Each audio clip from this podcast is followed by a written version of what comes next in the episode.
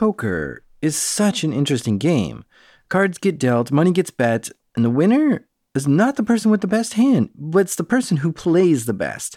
The game is to play the person, not the cards. In fact, some of the top poker players don't even consider it gambling. Here, take this clip from the movie Rounders, for example. Why, why does this still seem like gambling to you? I mean, why do you think the same five guys make it to the final table at the World Series of Poker every single year? What are they, the luckiest guys in Las Vegas? It's a skill game, Joe. It's a good point, right? There is a lot of skill in poker. And with the right play style, you could do pretty well. Because when you play poker, you're playing against another person, not against a casino or some machine. There's another person sitting on the other end of the table, and it's you versus them. Can you make them believe you have a good hand when you don't? Or can you call them out when they're bluffing? Being able to read the person is critical.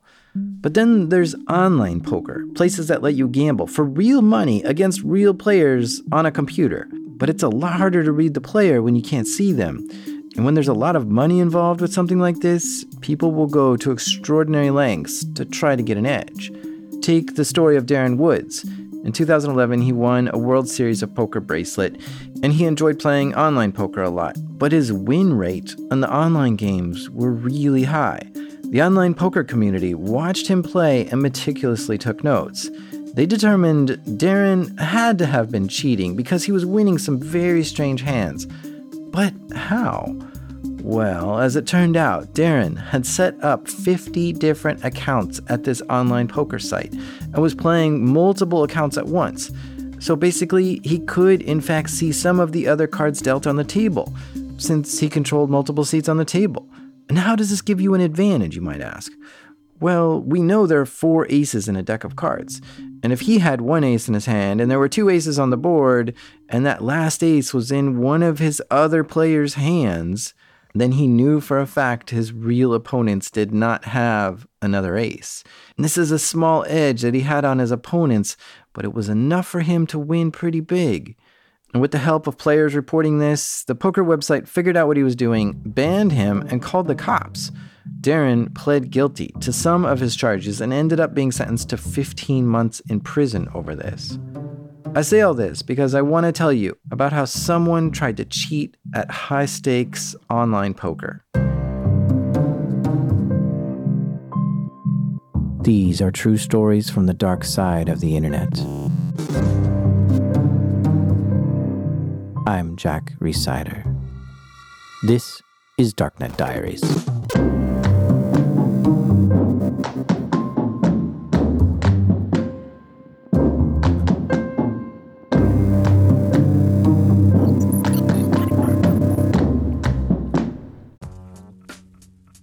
This episode is sponsored by NetSuite. Okay, quick math. The less your business spends on operations, on multiple systems, on delivering your product or service, the more margin you have and the more money you keep. Obvious. But with higher expenses on materials, employees, distribution, and borrowing, everything costs more. So to reduce costs on headaches, smart businesses are graduating to NetSuite by Oracle. NetSuite is a financial system that brings accounting, financial management, inventory, HR into one platform and one source of truth. With NetSuite, you reduce IT costs because NetSuite lives in the cloud with no hardware required. Access it from anywhere. You cut the cost of maintaining multiple systems because you've got one unified business management suite. And you're improving efficiency by bringing all your major business processes into one platform, slashing manual tasks and errors. Over 37,000 companies already made the move, so do the math. See how you'll profit with NetSuite. Backed by popular demand, NetSuite has extended its one of a kind flexible financing program for a few more weeks. Head to netsuite.com slash darknets. That's netsuite spelled N E T S U I T E dot com slash darknet.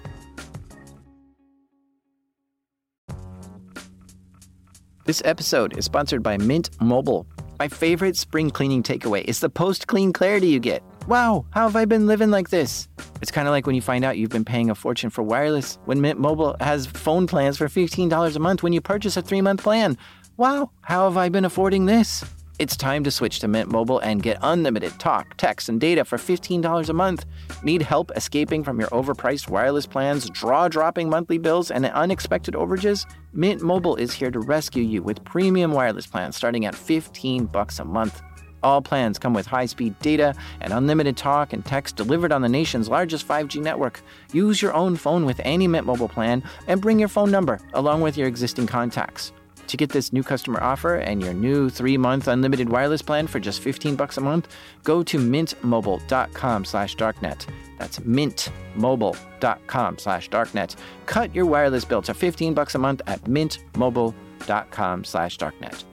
$45 upfront payment required, equivalent to $15 a month. New customers on first three month plan only. Speed slower above 40 gigabytes on unlimited plan. Additional taxes, fees, and restrictions apply. See Mint Mobile for details. There's this poker player who lives in Finland named Jens Kyllönen.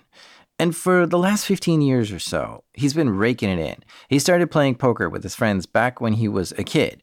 Here's an old interview of him of how he got started. I started with friends like like 17 years old, I think, and uh, and just read some books and, and slowly started. And, like in a year, I already played pretty high, like 5, 10, no limit hold'em, 10, 20, and just pretty quickly. It's always been pretty quick move upwards and I won a free roll or I was I think I cashed in a free roll and from that from that I started just grinding grinding my way up I, ne- I never deposited anything or, or like that grinding his way up he did he was a really good poker player he was getting better and better at poker and playing bigger and bigger pots and making pretty good money from it. In 2009, he played in the European Poker Tournament and took first place in the No Limit Texas Hold'em event. The prize was 1.1 million US dollars. Around this time, Jens began playing a lot of high stakes online poker, but still played in in person tournaments too.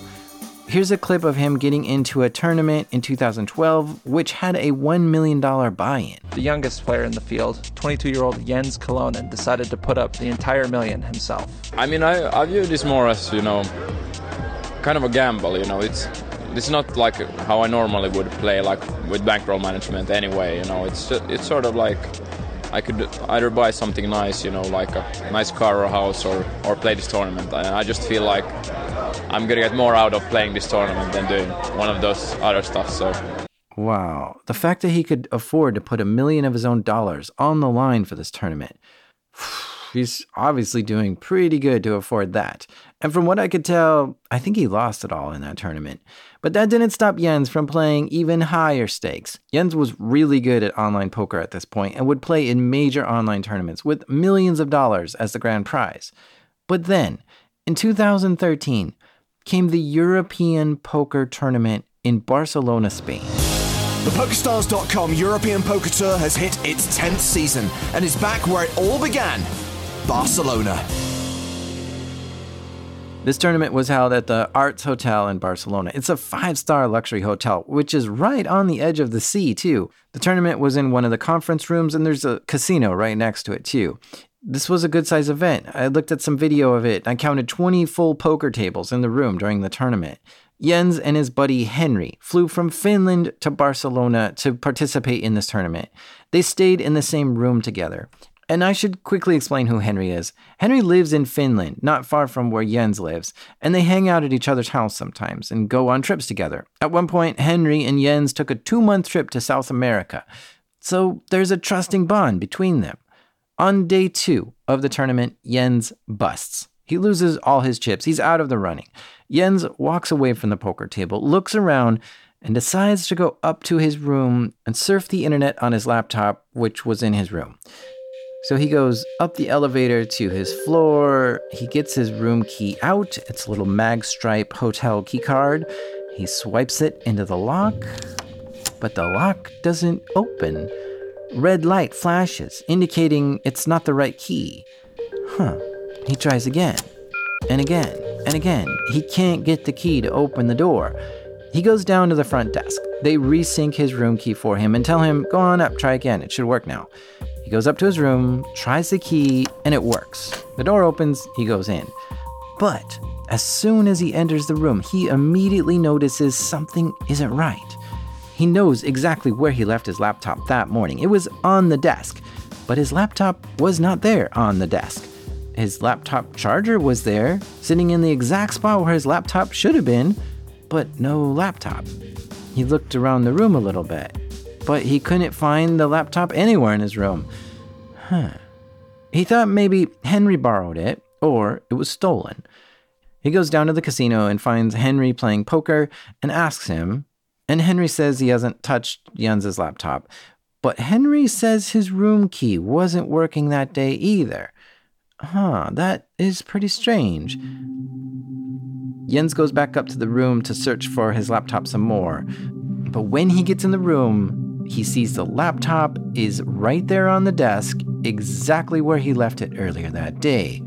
What? His mind starts racing. He's questioning his sanity at this point. Was it really gone a minute ago? But he remembers clearly seeing the charger there on the table by itself without the laptop, and now the laptop is there where the charger was. He remembers this clearly because it was just 10 minutes ago. Jens starts to get scared.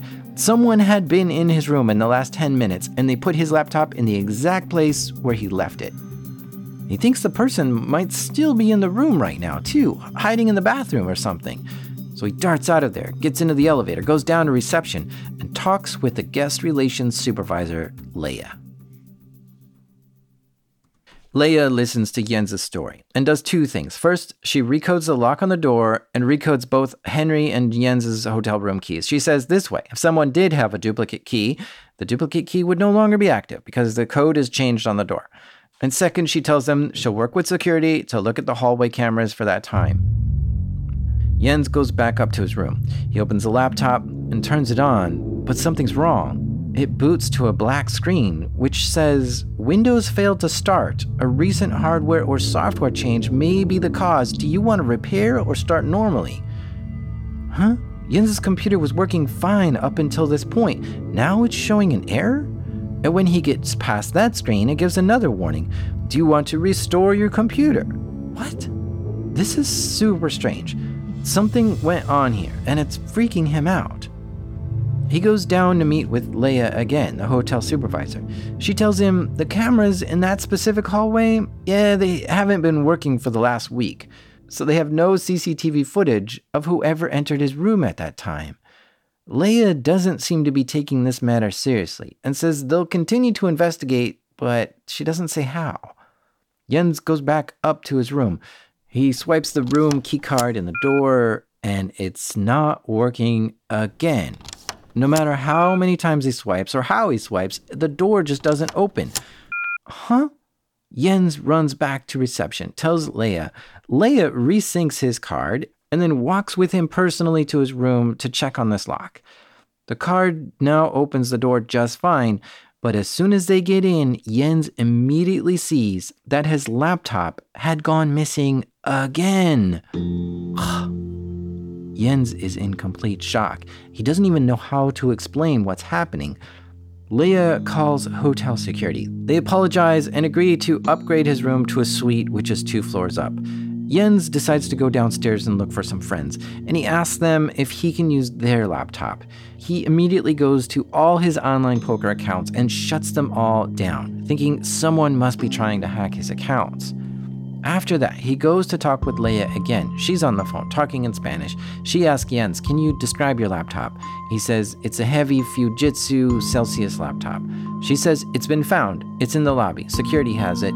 She tells him to wait a minute. She goes and gets it, brings it back to him. At this point, Jens is on the verge of a panic attack. Who keeps stealing his laptop? Why does his keycard keep getting deactivated? Why did the laptop show up in the lobby?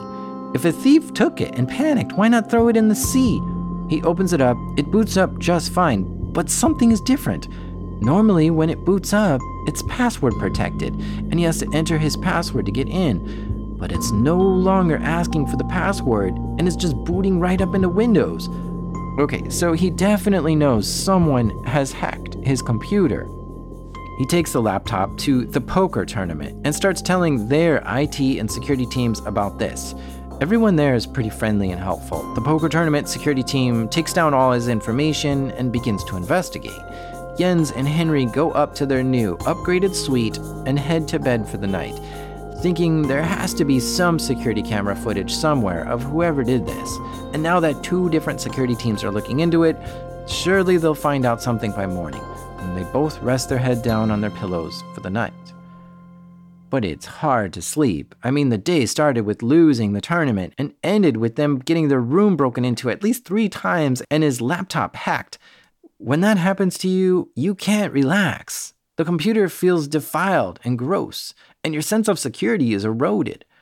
And at this point in the story, I'm now wondering how can someone even get in their room like that? And I have a few theories. First, you might be thinking that someone might have just brushed up against them in the lobby and cloned his card. Yeah, I don't think so. That typically works for RFID type of cards. This was a magstripe card. So, in order to clone it, you would have to swipe the card through a machine. I guess it's possible someone pickpocketed him, cloned the card, and then put it back in his pocket. But it just seems unlikely that that would happen twice in one day. But then you also have the problem of making both guest room keys invalid. How's that happening? Well, because this is a magstripe card, it's possible that a powerful magnet can be put next to or under the lock. And so when a card gets near the lock, the magnet screws up the data on the magstripe and ruins it. So there's two types of way mag stripes work, low co and high co. This is low coercivity and high coercivity, which pretty much means how well the mag stripe will retain data on the card. Like your credit card isn't going to be reprogrammed anytime soon, so it needs to hold the data on there for years. So it uses co. But a hotel room key will have its data rewritten many times, maybe once a day. So it uses Loco. And because it uses Loco, it's easy for a magnet to screw up the card. And so, if someone wanted to go in that room but did not want anyone coming in while they were there, they could put a magnet on the door, which would ruin whatever card was swiped and stop them from entering. This would alert whoever's in the room and also buy them a couple minutes to get out. And as they're leaving, they could remove the magnet from the lock and walk away. Okay, so that's a good theory on how the cards got ruined. But still, how did someone get the key to get in? Maybe it was plucked from a cleaning cart. Or maybe someone went to the front lobby and posed as Jens, saying, My key doesn't work in my room. Can you reset it for me? And then they give Jens's room number. Would the front desk check the ID before issuing a card to a guest like this? Is it possible to social engineer the front desk person to do it without checking ID? Yeah, that is possible. But then the camera didn't work in that specific hallway. Did someone know that and that's why this room was targeted? Perhaps this was an inside job. Someone who worked at the hotel knew those cameras didn't work and had access to reprogram keycards. They could certainly be in on this. This is the type of stuff that raced through Jens's mind all night long as he tried to sleep.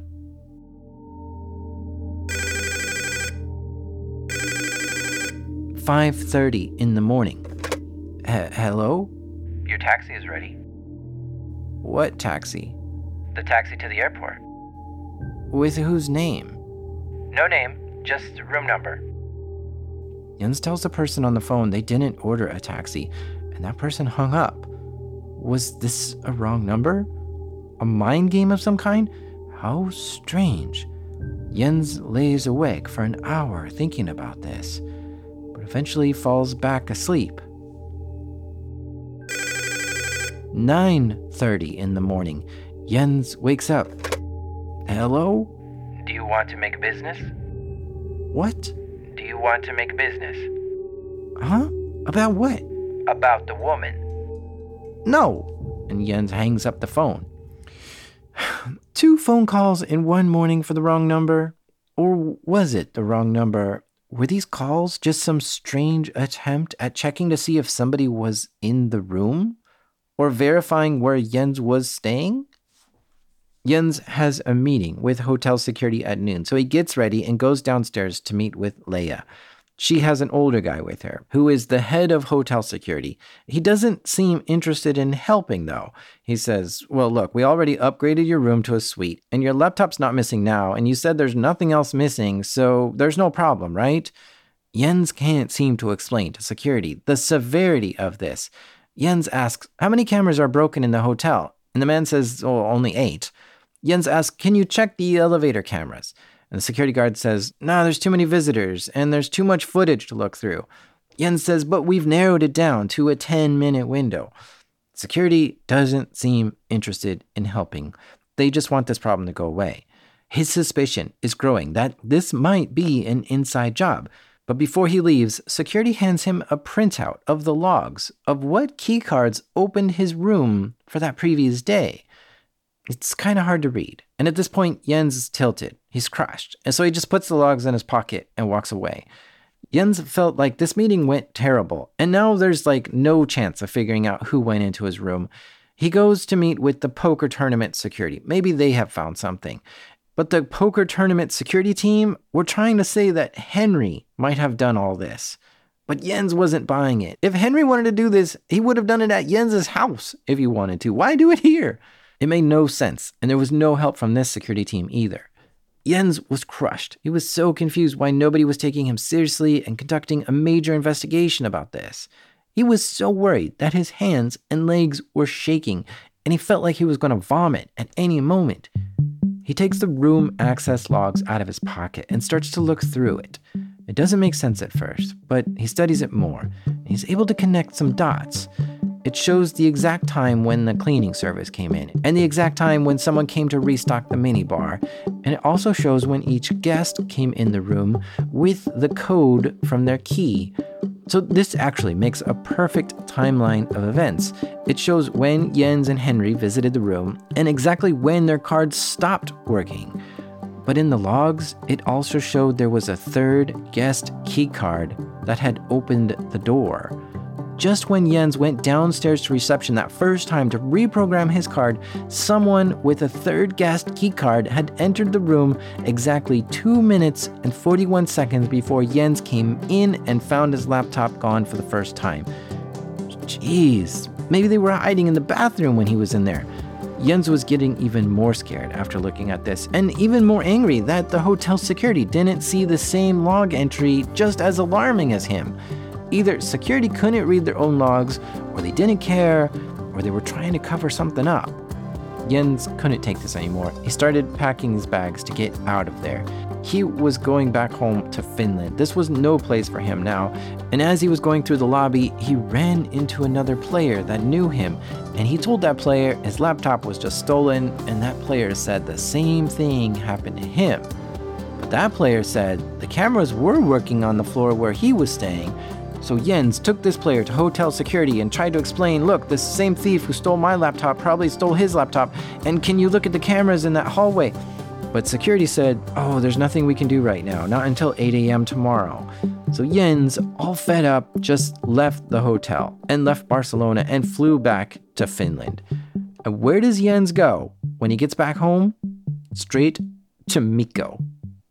My name is Mikko Hyppönen. I am the Chief Research Officer for F-Secure Corporation, which is a security company headquartered in Helsinki, Finland. F-Secure is known for creating a pretty good antivirus tool, and since it was right there in Finland, it made sense for Jens to bring his laptop to them for analysis. Well, he contacted us. He was looking for somebody to go through his laptop because he was suspecting that, you know, it wasn't just about stealing the laptop. Maybe somebody was trying to put something on the laptop. So he he brought it into our labs. He he he parked in our uh, our, our parking place with his Audi R8 and uh, brought the laptop into our, our lab. Mikko and his team took a look at the laptop. They scanned it and examined it for malware. And yeah, it was infected. So the reason why all of this happened was that somebody had manually installed a, uh, a Java runtime and a Java-based uh, remote access toolkit, which would basically send a screenshot to a remote address every time the attacker requested. And, and that basically means you see the poker cards uh, another person is holding. And if you know anything about poker, well, then you know that if, if I know your cards, I'm going to win. Aha! This was targeting Jens specifically. or at least a high roller online poker player specifically, the malware would send screenshots of the laptop to someone who presumably would be at the same online poker table as Jens. Clever. Yeah, it's it's kind of interesting when you think about the amount of money at stake here. Um, th- these high rollers who play poker online, who are play, who have been playing poker online for years, the potential of money you can steal from a player like this is hundreds of thousands of dollars or even millions of dollars. And we've found several cases like this. And it's not always about a physical break in. We have one high roller we were working with, a famous poker player, who actually had been infected for almost a year. And the reason why he started suspecting that there's something weird was that he, he was keeping very close statistics about his winnings. And uh, historically, he was making roughly the same rate of winnings in the real world on real poker tables and in the online poker tables. And then suddenly it started looking different. And he was always losing in the long run, he was losing in, in the online games and he couldn't figure it out. So eventually he started suspecting that there's something wrong with the laptop. He brought the laptop to us. We analyzed the laptop, and yes, there was this tool for calculating pot odds, which contained again a remote access trojan. And we discussed how did he get this tool on his laptop and he had installed it by himself. So why did you install this tool? Well it was recommended to me by someone he plays against regularly in online tables. And they that someone had set everything up from the beginning had had this trojanized pot odd calculator created had it posted online on a download site then, just waited until a high roller he would know would would be uh, you know downloading and installing it. And and the attacker was so clever because he wasn't just immediately starting to wait for big hands and and uh, go all in and steal the money. He was carefully and slowly using this in online games for 12 months uh, without i mean until it was you know if people started suspecting that something is wrong. So he, he was able to make hundreds of thousands of dollars with this ongoing scam.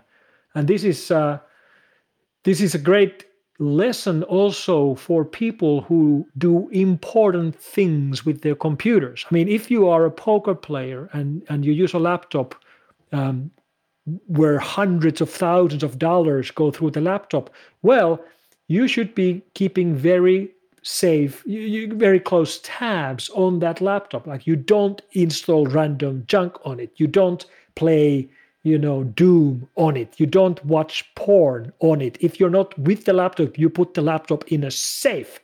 And these guys are millionaires. I mean, if you want to do something else, buy another laptop. But this laptop is your tool. And, you know, as a professional, you don't fuck around with your tools. You keep good care of your tools. That's what I told him and I, I believe he believed me. But I can't imagine a, a skilled high roller poker player being able to write malware and then distribute that malware and get it going. So there had to be like another person involved to do that. That's correct. That's correct. So these guys had outsourced the development of the malware to third parties. Basically, they were going to online programming sites for freelancers and, and had someone to write these programs for them. So Mikko and his team at F-Secure, being the curious researchers they are, they began trying to figure out who was behind this. Obviously, most malware writers don't want to be caught, so they don't leave clues about themselves within the virus code.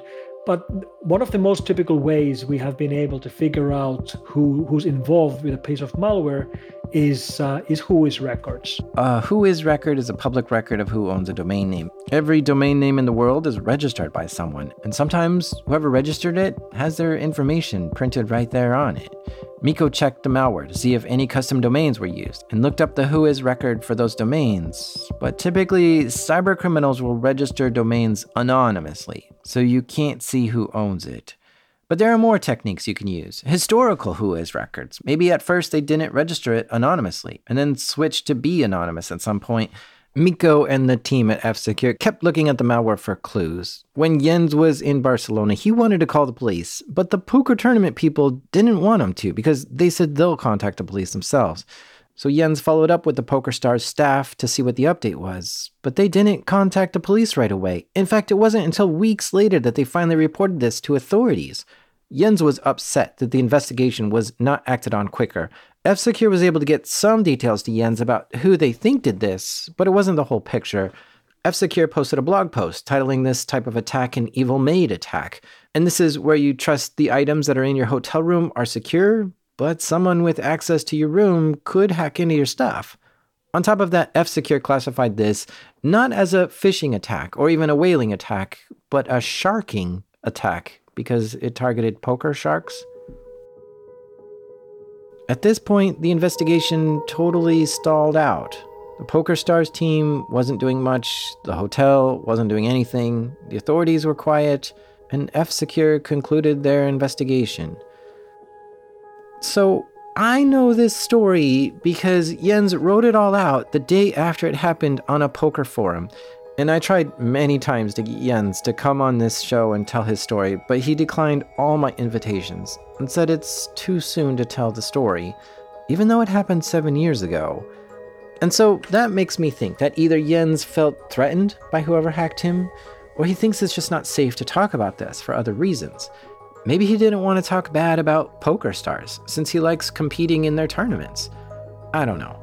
But this forum post that Jens wrote blew up. It has over 1,300 replies at this point, which is a lot for this poker forum. So let's read what everyone says. The first interesting post I see here is from Lee Jones, the head of communications for the tournament ran by PokerStars.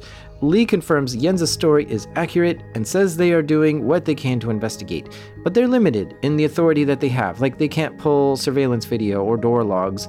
But he does say he was contacting the police about all this. And then there was another post further on down by a US poker player named Scott Seaver. He says the same thing happened to him in Berlin, and Jason Koon too and PokerStars wouldn't help either of them. He doesn't go into detail about what happened to him, but Scott Seaver has won three World Series of Poker Tournament bracelets. I reached out to him, but no reply. He mentions that this happened to Jason Koon too, which is another US high stakes poker player. But when I looked into Jason's story, it has a different attack method. One where he was online playing against someone else, going head to head with another player, and he thought he was going to win that hand, but then he got disconnected from the server, forcing him to fold. Okay, back to this forum post. Scrolling down, there's another story from another high roller named Ankush Mandavia. He's also known as Pistons87. He's a US high stakes poker player, and he says he was staying at the same hotel as Jens at the same poker tournament. And Ankush also said he received a few mysterious phone calls, and multiple times he went up to his room, but his keycard wouldn't work either.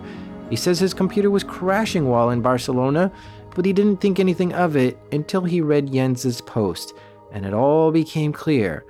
When Ankush got home, his computer was no longer password protected, which was really weird because it always is password protected. And every time he would try to boot it up, it would just crash and show a blue screen. The story does seem to match exactly. I reached out to Ankush, but no response.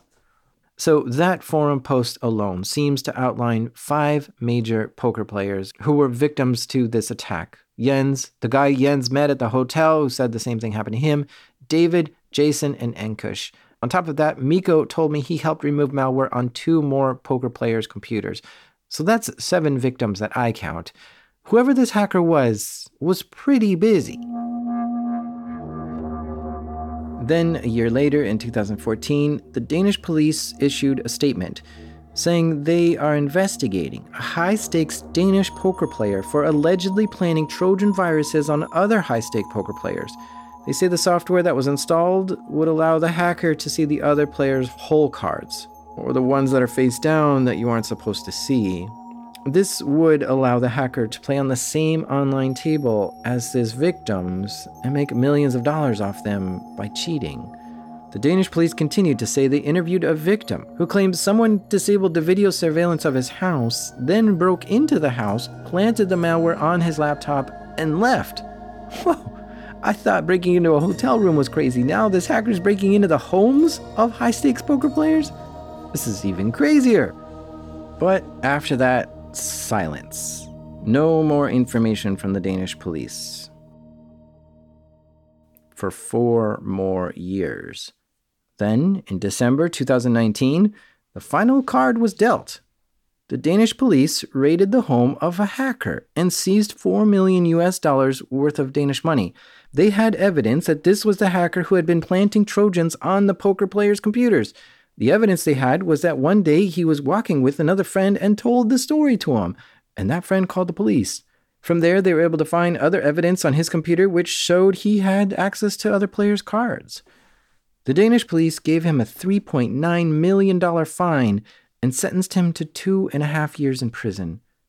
However, the Danish police refused to say the name of this person, so I went back to the poker forums to see what people were saying. Now, the Danish police described this man they arrested. He was 32 years old in 2014. He's Danish, and he won a European poker tournament once before. So, if you look up all the Danish poker players who have won European poker tournaments, it quickly boils down to one person Peter Jepsen, sometimes known as Zup. Now, I'm not saying Peter Jepsen is who did this. I want to be clear. This is speculation, and if I get anything to counter this claim, I will update this audio here. But Peter Jepsen is no longer part of the poker team he was once on. They dropped him years ago, and his blog has remained dormant for years, and his social media accounts have been silent for a while too. So he's gone completely quiet and appears to have stopped playing poker. I at least can't find him, and that might be because he might be in a Danish prison. Now, the Danish police say this hacker was planting Trojans on players between 2008 and 2014.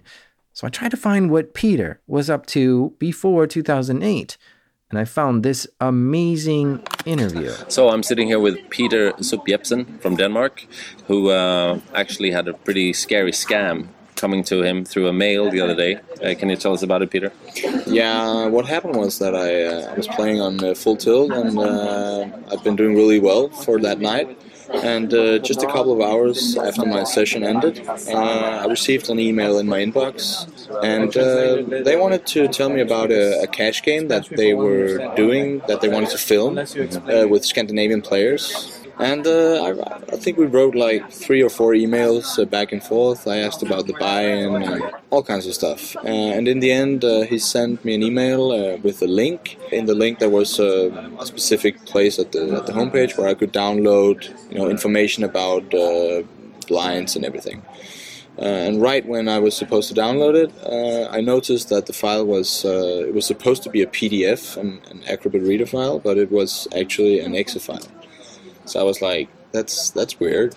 Um, I, I, downloaded it anyways, but I did it into a secure folder that was monitored by my antivirus.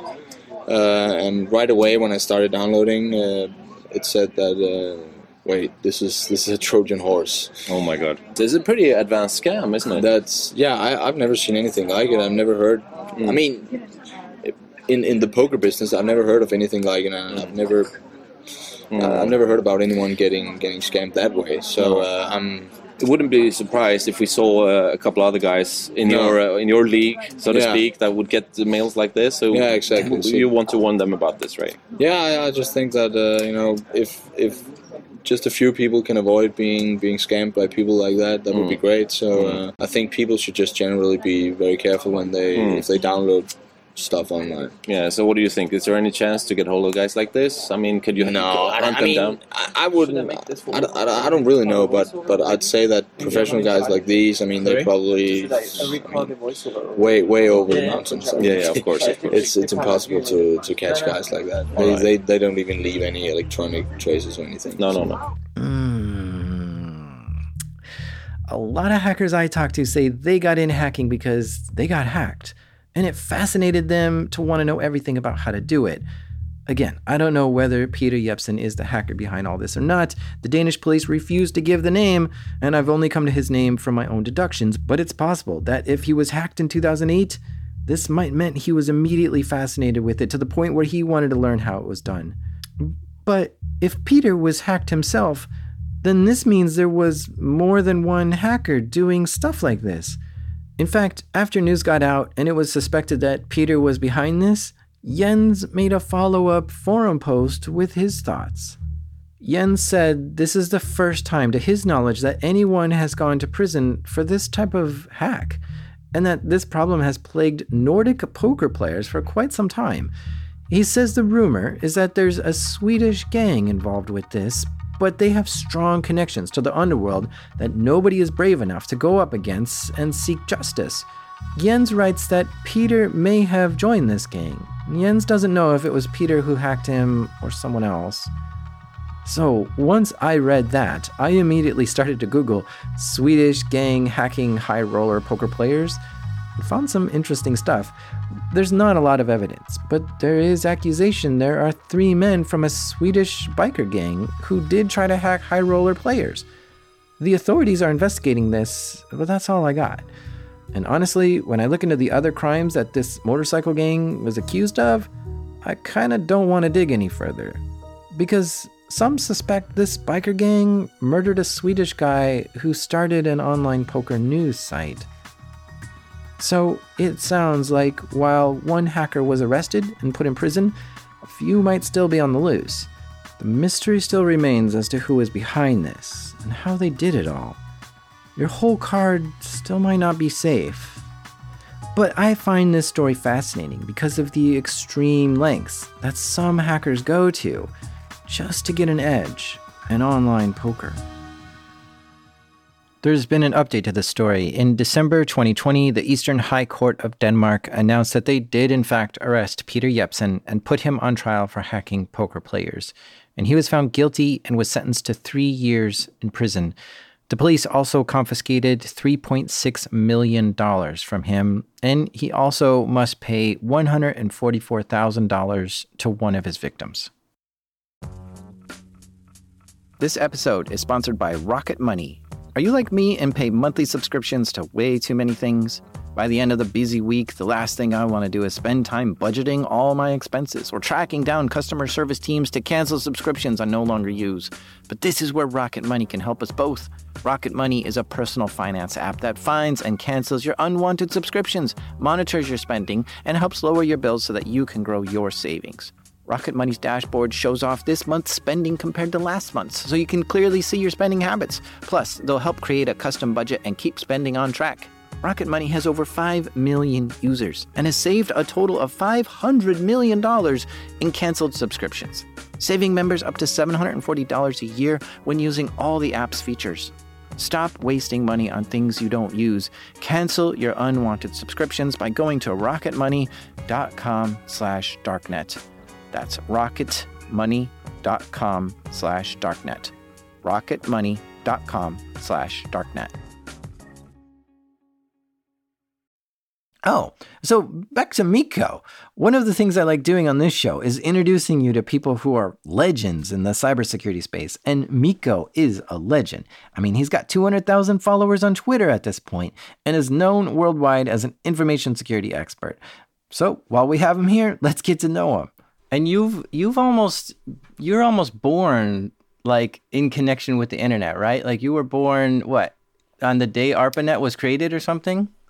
Close. I was born in late 1969, and uh, TCP/IP. Well, the TCP/IP protocol comes from the innovations which were done in in uh, California in October 1969, or maybe November 1969. So basically, I'm as old as the internet. But of course, that doesn't mean anything. Most people had no idea about ARPANET or internet or any of that until 1990s when the web made the internet something people actually were aware of. Yeah, yeah, and then you pretty much spent your whole life focusing on on the internet ever since you were able to. I started programming at the age of 14 in 1984. That was because we got a Commodore 64 into our family, and that happened because my mother my late mother Rauha bought us a computer from her work, which was the State Computing Center. So I guess it runs in the family. My my mother spent all her life working with the State Computing Center. She wasn't a programmer, but of course she did understand the importance of technology and computers. So uh, that got me into programming at an early age by the time I was 16, I was I had already sold my first programs. I was writing utilities, and of course, I was writing games as well. So that's where I started with computers. And let, let me do the math here. So you've been at the same company for almost 30 years now. That is correct. I joined a company called Data Fellows in 1991 as employee number six. The company was established in 1988, and uh, I'm still there today. The company isn't called Data Fellows anymore because we renamed the company to F Secure in 1999 when the company went public. But yeah, it is the same company. I've been working there all my life. And uh, I guess if you would be employee number six in a Silicon Valley company for 30 years and the company grows big and goes public while you're there, you would end up to be, you know, a, very wealthy individual. It doesn't work exactly like that over here in Finland, but I'm still at the same company and uh, I uh, got to tell you, it's been a wild ride. I've seen a company change from a small startup to to a player which works all over the world. We now have offices in 29 countries around the world. In June 1991, Mikko started working at F Secure, doing security type work. And because of all this, he's a bit of a malware historian. So I took this chance to talk with him about some of the early malware we ever saw, like Brain. Brain was found in 1986, which means I wasn't in the industry yet, but I did end up analyzing Brain by the time I started doing malware analysis professionally because I wanted to analyze every single virus there was. And when I started doing virus analysis in the early days, there were very few viruses. We weren't receiving, you know, thousands of new samples every day. We would get a new malware sample in the mail on a floppy maybe once a week. So I did go through the brain.a code as well when I started professionally doing malware analysis. Brain is actually how I first learned who Mikko was, because of a video he made about it. And Brain.a is such an important piece of malware history because it was the first PC virus ever. Now, we had I mean, th- th- there was some specific malware cases before Brain on other platforms, for example, on Amiga and Apple II. But the, the first PC virus is important because we're still fighting PC viruses today. That's basically where it started from. And I revisited the Brain code in 2011 on the 25th anniversary of Brain basically because our our marketing people and sales people asked me that you know it's going to be the 25th anniversary of the first PC virus. Would you like to, you know, say something on this, or should we do something about this? And, and we had a had a meeting about it, and they they suggested we would build some kind of an awareness campaign on malware, whatever, something boring. And I tell, just told them that you know that's that's that's a bad idea. Why don't we instead put me in a plane and I go and try to find the guys who wrote the first PC virus 25 years ago. And that's what we did. And of course, I said that because I knew there was a lead. Because in the code of brain.a virus, there is a street address, an address which points to a street in the city of Lahore, which is a city in Pakistan. So in 2011, I went to Lahore to look for the guys who wrote the brain virus. And we did a video about this. You can watch the video on YouTube. There's a link to that video in the show notes. You really should check it out. It's awesome. But malware made in 1986 is very different than the malware today. Back then, first of all, writing viruses were, was not illegal. If you wrote a piece of malware and you infected the whole world, you didn't break a single law. The laws in any of the countries at the time didn't take crime like this into account at all. Second of all, the early malware writers didn't have um, they didn't have motives. They didn't really gain anything by writing these these early viruses, which were spreading on floppy disks or or uh, over, over early networks. Um, but they basically got you know just chuckles out of the idea that their malware was spreading around the world. And it is interesting because I, have met during the early days i met some of the early virus writers. In particular i remember this one one kid 16 year old kid um, who was from finland. And and uh, i found him. He was spreading some of his malware in bbs systems of the time where it was being spread over modems from one computer to another and I, I spoke with him on the phone and I spoke with his parents. And it was fairly eye opening because he told me that, you know, He's living in this small rural town in central Finland in the middle of nowhere. I mean, there's nothing around, there's no neighbors, there's just snow basically. And he's bored out of his mind. He, he, he can't escape. He's with his mother and father in the middle of nowhere, but he does have a computer and he does have a modem. And he wrote this virus. He called the virus Cinderella. And then when he saw that the virus was spreading from one computer to another, and, and eventually he saw that the virus spread to California.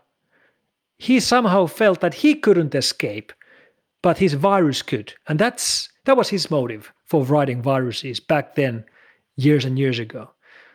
So the motives of the virus writers have completely changed. If you talk to current online criminals, nobody's writing malware for fun. Nobody's doing it for anything like that. It's all about money. It's all about organized crime, trying to make money with ransomware and botnets, or it's governmental activity or spying. So the good old days of, you know, happy hackers is long gone.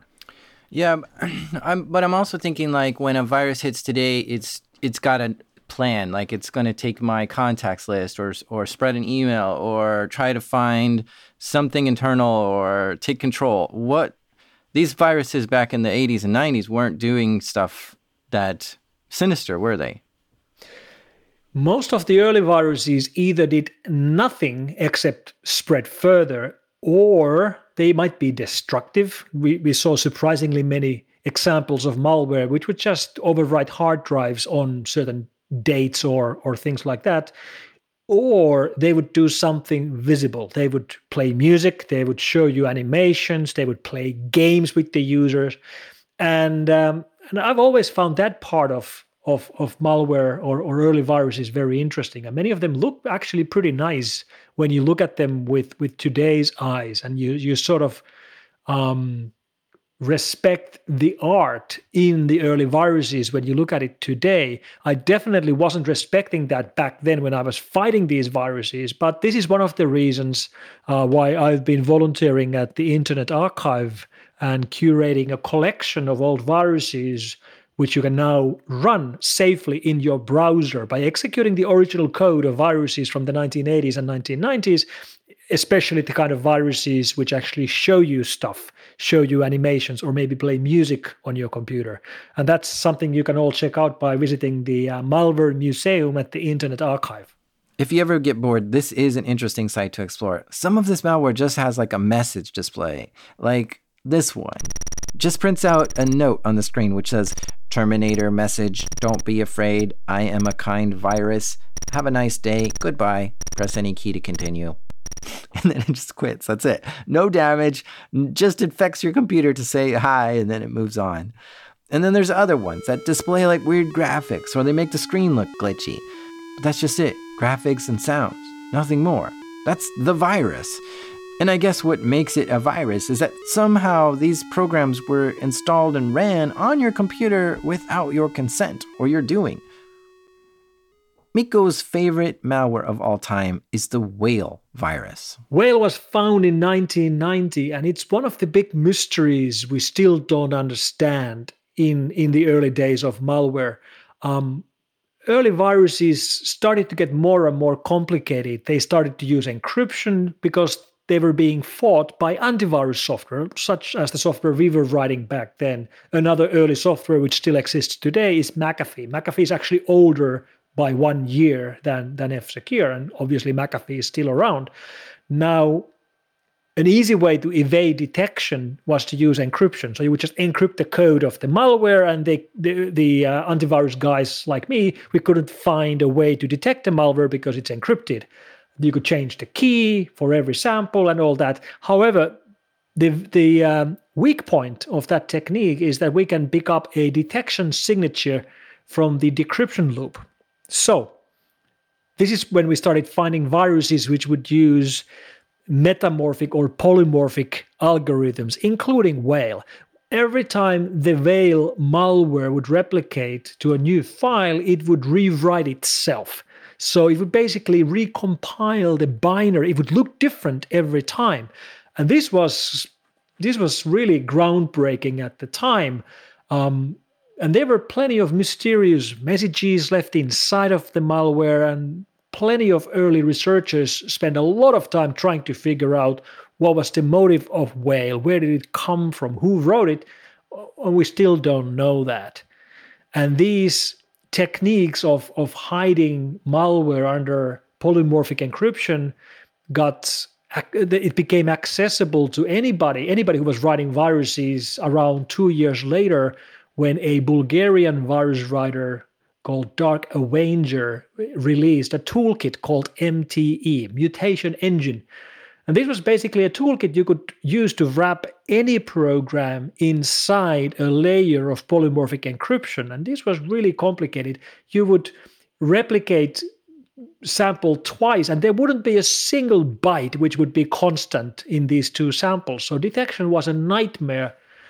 However, at that time, we were working closely with a researcher called Fridrik Skulason from Reykjavik, and, and he came up with this with this clever idea that instead of trying to detect malware with static signatures or looking for certain bytes in certain offsets, what we would start doing is that we would simply execute the malware in a virtual machine. Basically, let the malware run safely as long as it needs to run so it decrypts the stuff that's hidden by the layer of polymorphic encryption. So we would basically let the malware decrypt itself for us. And the virus writers of the time couldn't figure this out for years. I mean, they just couldn't understand that, you know, no matter how well they were trying to hide the payload, no matter how many layers of encryption they would add, we would still find it because the, the encryption layers they were adding meant nothing. They would, in the end, end up decrypting the the hidden stuff underneath for us and we could detect it just like there wouldn't be encryption at all. Keep in mind, up until this point, this malware, which was targeting PCs, was just for DOS. Windows wasn't even out yet. So at this time, in the 90s, when Mikko was researching this stuff, people would send him this malware in the mail on floppy disks it was a weird time for malware. Viruses were really slow to make the jump from uh, MS DOS to MS Windows. MS Windows started to get traction. I mean, Windows 3.0 was the first success story, and then 3.1 and 3.11, it became bigger and bigger. But all the malware we were analyzing were still running on MS DOS. And of course, Windows systems at the time were running on top of MS DOS. So this malware was still partially functional until we then found the very first Windows virus. And I remember this very, very well because it really changed um, our contacts within the industry. This was 1992, and uh, we, we found a sample that we believed to be a Windows virus from Sweden. And uh, it was very hard to analyze because I mean it was the first Windows virus, and Windows at the time was was wasn't as accessible as you might think to to you know debug or or reverse engineer. But me and ismo one of our coders at the time spent a couple of days trying to figure out this sample and and it turned out to be the very first windows virus in history. So well we named it uh, the finder names the virus so we called it winver like windows virus. And we wrote a description about it we added detection for it we were all done. But then then we realized that holy hell this is news right, this has to be news. I mean, first Windows virus in history. So uh, what should we do? Should we do should we do a press release? Well, the company had never done a press release, so we had no idea how to do a press release. But we had seen press releases, so we just copied the format. You know, date, location. Data Fellows has today announced the discovery of the first Windows virus, and then go through the technical details. Very important detail. When we wrote this press release, the first press release in the history of the company, we wrote it in English, not in Finnish. We were, we were headquartered in Helsinki. All of our clients were in Finland, but we automatically assumed that, you know, this is an international news item. We have to tell the world. And then when we had the press release ready, we printed it out, we had it in our hands. Then, then what do you do? Well, we had no idea. So we faxed it to Reuters in London. And Reuters picked it up they wrote a wire article about it. They ran with the story. It became news item all over the world. New York Times ran the Reuters story.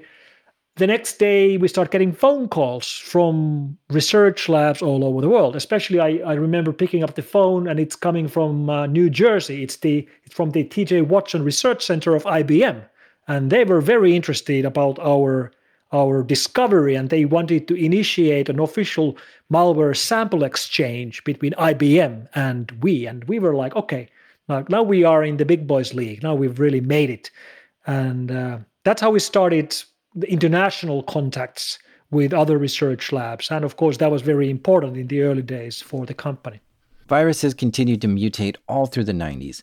Mikko was developing new ways of detecting malware and implementing that into the F Secure antivirus software. he was also working with software companies to get them to fix the bugs which allowed this virus to run in the first place. But in the year 2000, email began picking up in popularity. So, when email became commonplace in offices, malware started spreading more and more over email attachments instead of floppies. So, that, that's when the era of email worms started. And we saw so many so fast outbreaks first with Happy 99, then with Melissa, and then the biggest of them all at the time, Love Letter in May 2000. Now, this love letter virus, or sometimes known as love bug or I love you, would send an email to thousands of people with this message Kindly check the attached love letter. And then there was an attachment named loveletterforyou.txt.vbs. It's kind of easy to see this is a phishing attempt now, but in 2000, we weren't getting phishing emails very much, and we wanted to see who sent us this love letter. And while this file looks like a text file, it's actually a Visual Basic script. Often Windows will hide the extensions, so for a lot of people it just looked okay like a text file. But when you opened it, Windows knows how to execute the commands in the script and runs them. So what's Love Letter do when you open the file? Well, it first propagates itself and sends an email to everyone that's in your address book. And then it proceeds to overwrite and corrupt random files on your computer office documents, images, and songs essentially get ruined, which are the most valuable files on your computer. Because it would send emails to everyone in the victim's address book, this made the love letter virus a worm because it could self propagate, which made it one of the fastest growing viruses of all time. Now, when something like this hits the world and a major virus is spreading, causing destruction, what's an antivirus company like F Secure do?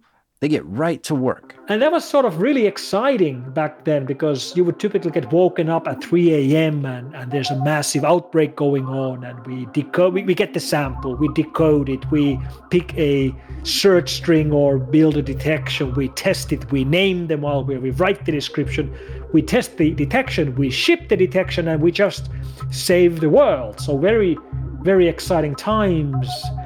Um, except then it happens again two days later, and again a day later, and again. Wow, that does sound exciting. To save the world by writing antivirus updates.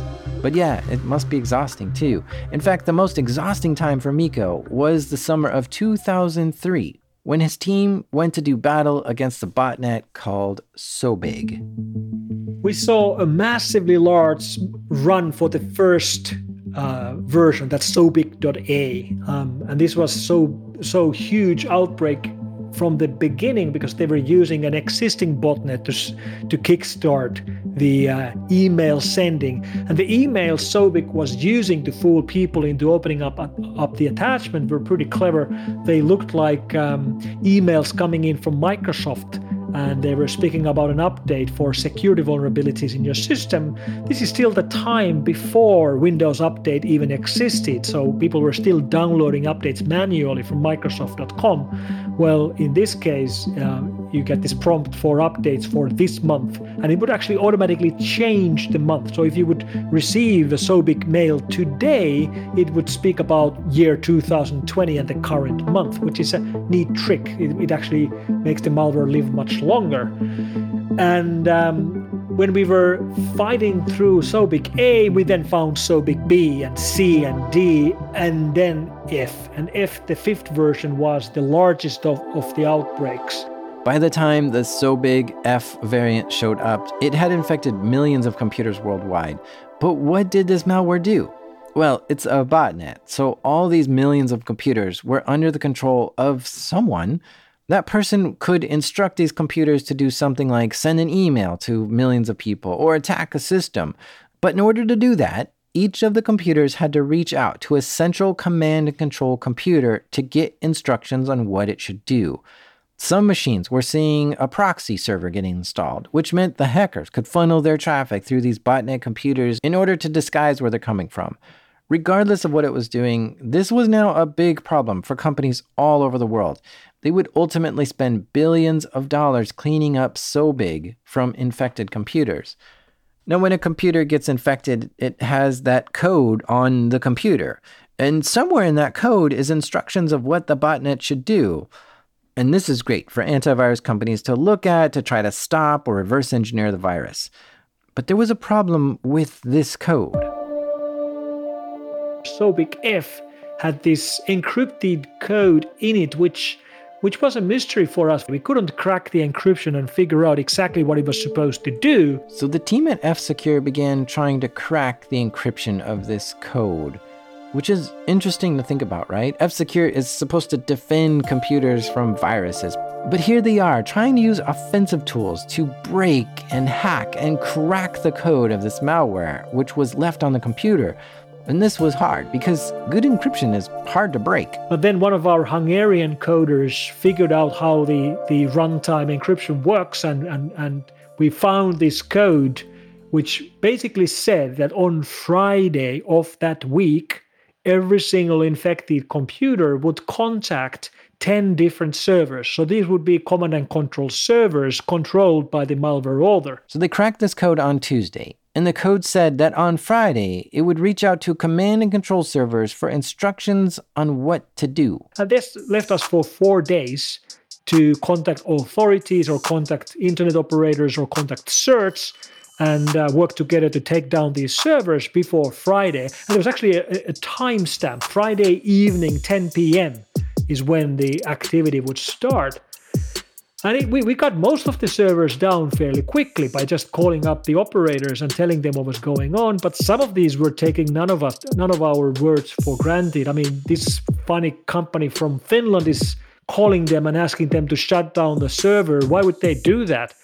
So um, then we were working together with the FBI, and then we were calling my contacts at the Microsoft headquarters to get something happening. And it was already Friday, early hours of Friday, when we had like four servers left.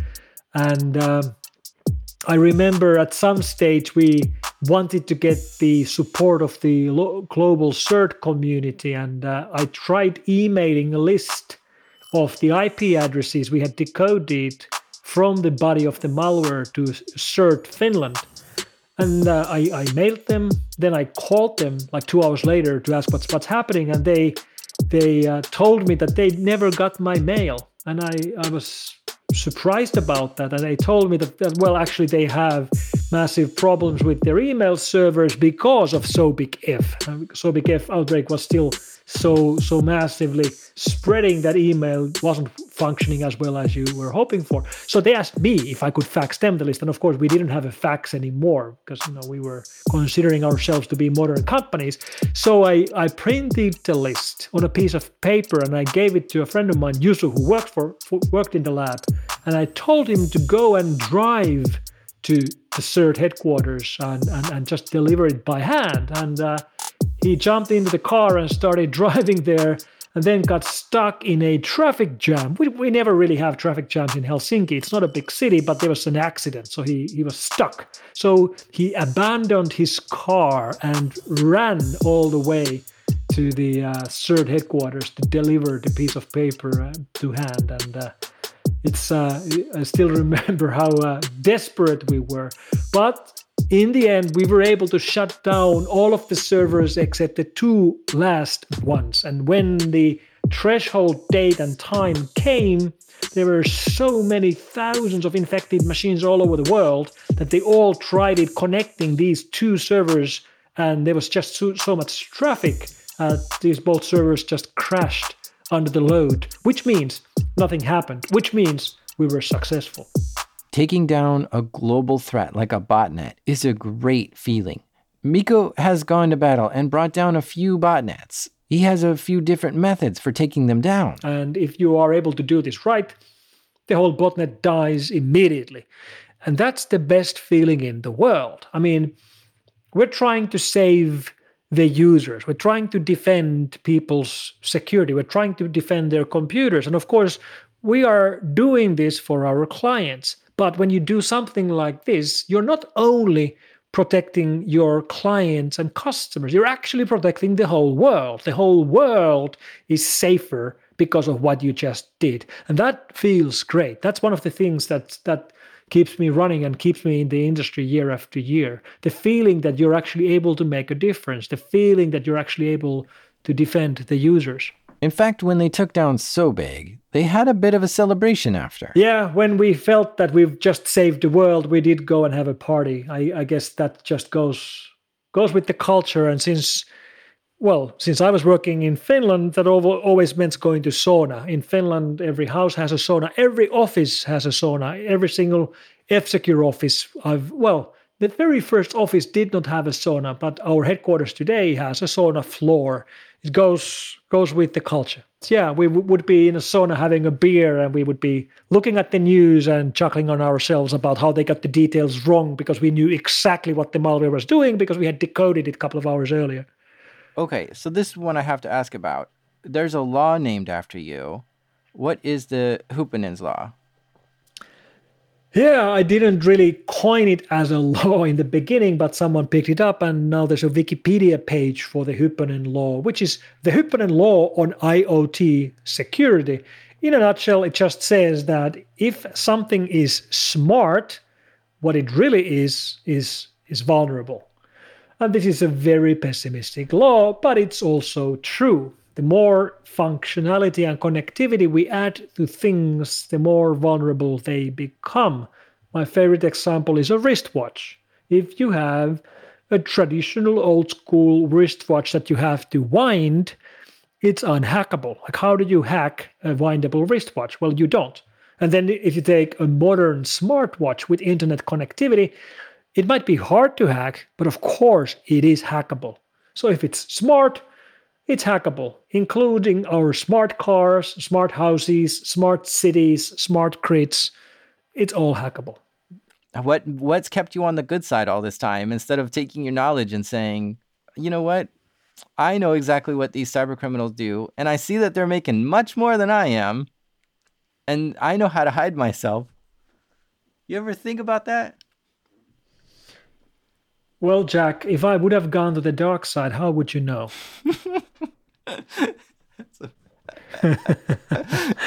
if you look at my Twitter bio, it says I'm a supervillain. Oh, yes.